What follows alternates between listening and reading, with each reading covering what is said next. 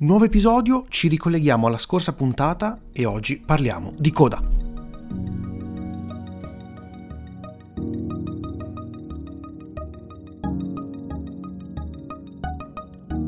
È arrivato un po' come se fosse una sorpresa, eh, Coda, che in realtà in italiano si chiama I segni del cuore, che chiameremo semplicemente come Coda perché se non mi ricorda la sigla della fiction di Boris ed è complesso registrare poi senza ridere, il remake diretto dalla regista Sia Neder del film francese La famiglia Bélier.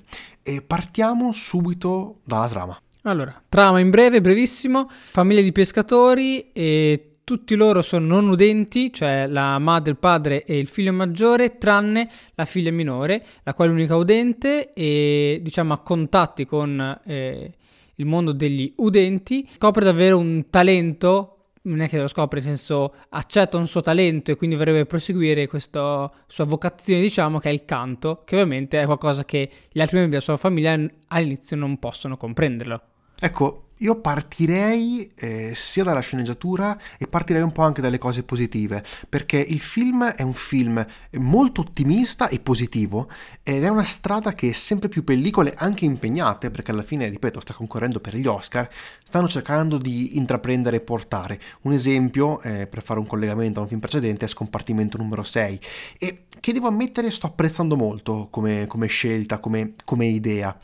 Il film di per sé vive di vibrazioni, di canto, di suoni, nonostante al centro comunque vi sia una, una, famiglia di non udenti, tranne come detto per la figlia Ruby, che quindi fa un po', è un po' a cavallo tra, tra queste due situazioni. Ecco, partirei subito a parlare degli attori, perché secondo me sono, in, alcuni in particolare, regalano delle ottime prestazioni. Eh, Emilia Jones, Troy Custor, Marlene Matlin, che tra l'altro è prima attrice non udente a vincere, ad aver vinto un Oscar, e loro sono tra i tre attori che più mi sono rimasti impressi. Emilia Jones nel ruolo di Ruby, nella protagonista, e che veramente risalta in, in tutto il film.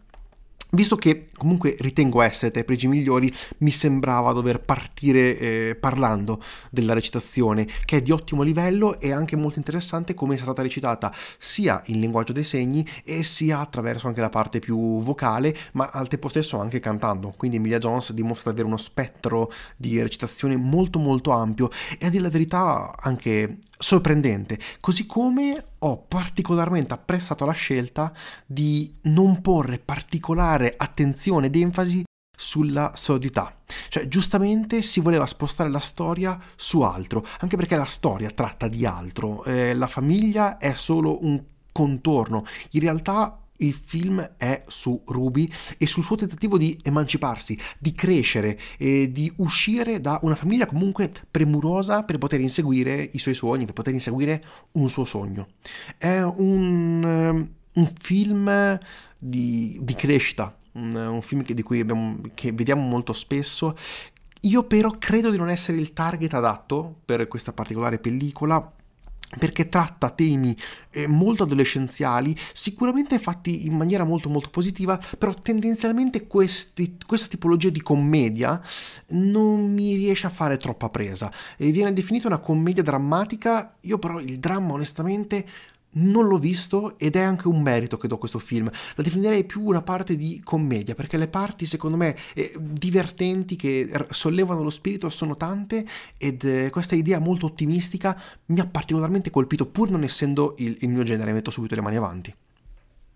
Invece il film è assolutamente il mio target, infatti vedete un sacco di persone con la barba e i capelli lunghi in sala, ah no, non è uscito in sala, e ehm, come detto te, la parte commedia è la parte che funziona di più, cioè c'è il personaggio di eh, Frank, il padre, interpretato da Troy Custer, che mi ha fatto sbellicare. Quelle 3-4 volte che c'è e fa qualcosa di comico mi fa uh, ridere, anche se eh, sta recitando con il linguaggio dei segni, non è un problema, anzi anche a me mi è piaciuta questa cosa assolutamente. Altri personaggi che mi sono, che mi sono piaciuti è quello dell'amica, G- Jersey, o come si pronuncia, eh, che c'è tipo quattro volte, ma come personaggio mi, mi piaceva anche all'inizio cercavano un po', un po', di veicolare un messaggio più contemporaneo delle ragazze del, del liceo. Ci siamo, come detto te, non è tanto sulla comunità sordomuta, ma è, in loro caso tanto sordi, ma è più la figlia che vuole svincolarsi dalla famiglia in quanto lei è l'unico sistema per comunicare con eh, gli udenti e lei quindi rimane un po' incastrata in queste enormi pressioni e responsabilità verso la famiglia e verso anche questioni lavorative e quindi economiche della famiglia. Quello è stra interessante. Se posso invece dirigermi verso la sceneggiatura in cui secondo me ci sono delle cose eh, che mi sono piaciute un po' meno, anche lì non siamo in target, ma eh, nell'ambiente scolastico vedere ancora il gruppetto che qui deve avere quasi indistinto di ragazze che prendono in giro la protagonista, un po' me ha stancato, nonostante, ripeto, non è assolutamente in target, cioè noi non siamo in target, però eh, a me ha stancato vederlo, vederlo nuovamente propinato a questa cosa, nel senso anche un po' a casa, nel senso non ne posso più. Ecco, io mi ricollegherei a quello che hai detto perché eh, ho trovato una sceneggiatura abbastanza banale, cioè anche l'evoluzione stessa del personaggio poteva essere fatta meglio.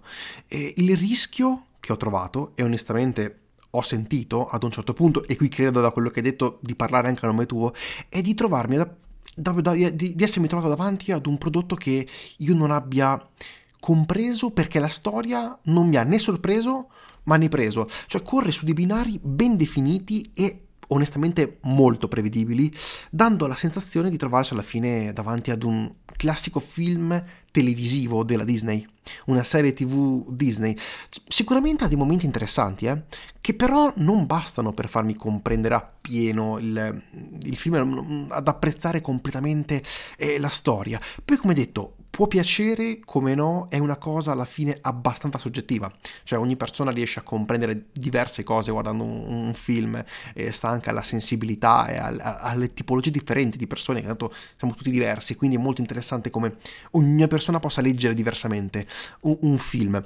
Io però con il senno di poi non comprendo questa nomination a sceneggiatura non originale, comprendo molto di più e mi ricollego al tuo discorso la candidatura per eh, Troy Custor, eh, bravissimo nel suo ruolo, e risaltare e un po' mi meraviglio anche che non sia stata Emilia Jones che ha dimostrato di essere molto polivalente in, in questo ambito. Poi sì ci sono tante altre cose tante altre piccole fottigliezze che nella sceneggiatura non mi sono particolarmente piaciute e non vorrei però andare troppo negli spoiler ok invece io stavo proprio andando negli spoiler e ehm, mi è venuta in mente un'altra cosa. Ah, sì, eh, a me personalmente non mi interessava tutta la parte legata al canto, tutti i personaggi legati al canto, cioè il veloce turno che come dicevi te, era anonimo assolutamente e deve per forza spiegare la sua storia, la sua famiglia a una persona con la quale parla per la seconda volta, così lo sappiamo noi. E l'insegnante eh, mi sembrava un po' caricaturato, qui potremmo andare a discuterne su qualcosa, mi sembrava un po' uno stampino di insegnante che si possono vedere nei telefilm legati appunto a, al canto o a qualcos'altro, nel senso Boh, quel tipo lì già che... visto, qualcosa di già visto. Sì, assolutamente. Molte parti di questo sono già viste. Vuoi dire qualcos'altro della sceneggiatura? Ma che alla fine, come detto, può piacere come no, è una cosa abbastanza soggettiva, quindi non starei a fare troppo un, un cruccio eh, di, questo, di questo film. La cosa però che onestamente non ho apprezzato ed è un problema serio, secondo me, è la regia la regia è un problema, non mi è piaciuto per nulla. Eh, si nota un cercare di fare il semplice compitino, cioè di portare a casa il film dal punto di vista visivo, concentrandosi certamente sulla performance degli attori, ma manca continuamente quel, mm, quel guizzo o comunque qualche idea che potesse far risaltare le scelte registiche nel mezzo di di un mare di film tutti uguali, perché questo sembra un film come ne sembrano tanti altri, tanti altri, altri. cioè il, il, problema di diventare quasi un film fatto con lo stampino, secondo me si sente. E, e diventa anche alla fine qualcosa che mh, mm, ho fatto difficoltà a non tenere in conto, cioè guardando il film sapeva di già visto, è un film che tra l'altro per certi versi, per come tratta anche certe tematiche, è simile a Sound of Metal, che però certamente era molto più drammatico e al tempo stesso però a livello di inquadrature riusciva a lavorare molto molto meglio con l'immagine, con l'idea del suono unito alla regia. Ecco, quello mi aveva colpito molto di più se vogliamo fare un paragone con un film dell'anno scorso che trattava alla fine la tematica eh, in maniera molto diver- diversa. Vorrei anche citare e non c'entra moltissimo, però secondo me proprio a livello di eh, regia per come si racconta un, un film di crescita adolescenziale, vorrei citare À l'abordage, una commedia francese uscita recentemente che mantiene sempre anche lo stesso mood positivo, però ha una regia nettamente migliore, cioè lo vedi che eh, ha riesce perfettamente a fondersi con la storia che vuole raccontare. E questo invece non l'ho trovato in, in coda. Cioè è come se ci fosse un, un, un distaccamento. Non so tu cosa, cosa, ne pensi. Allora a livello registico più tecnico eh, ci troviamo in certe situazioni in cui c'è una camera un po' a spalla un po' panoramica un po' fissa e quindi da quel lato non c'è una presa stilistica ben precisa del film e, e secondo me da quello che dici te, da quello che pensavo io, un po' si evince che potremmo fare una critica che non c'è una, uh, grosso, un punto di vista ben eh, saldo col quale raccontare la storia. Secondo me non, era un po', un po', vaga.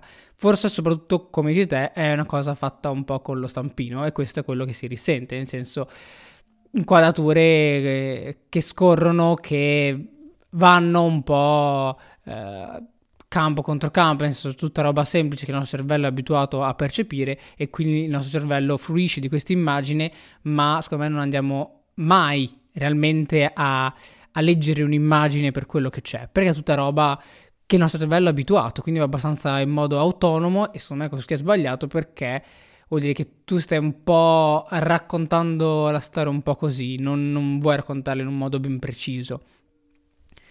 Per quanto riguarda la fotografia? Per quanto invece riguarda la fotografia, ritroviamo una fotografia eh, molto da telefilm per teenager, molto una foto che possiamo trovare in altri prodotti. Con queste luci eh, molto morbide, morbidissime su di loro e sempre questo volto perfettamente uno leggermente più uh, illuminato, uno leggermente meno, cioè tutto estremamente così morbido che però non dà carattere al film, anzi secondo me va a rendere questo film ancora più anonimo. Sì, guardando anche la direttrice della fotografia, io noto che nel, nel, suo link, nel suo IMDb, nel suo curriculum, ci sono moltissime serie televisive, quindi questo potrebbe essere anche qualcosa di mutuato. È interessante come le, lo streaming stia portando a cambiare in questo caso il cinema perché questo film è stato fatto molto probabilmente sia per la sala ma secondo me tenendo un occhio ben attento per quanto riguarda la distribuzione così come può essere ad esempio su, su Apple TV Plus. Ecco quindi che eh, si va a perdere qualcosa dal punto di vista visivo pur di far sì che si possa vedere bene ovunque. E questa è una cosa che odiato particolarmente di, di, questa pellicola, così come si poteva molto usare di più sul sonoro, o più o per lo meglio con l'assenza di esso. Solo in alcune parti viene trattato, ma tutto ciò poteva essere fatto meglio, poteva essere fatto meglio tramite una regia, perché alla fine è il regista che deve amalgamare il tutto.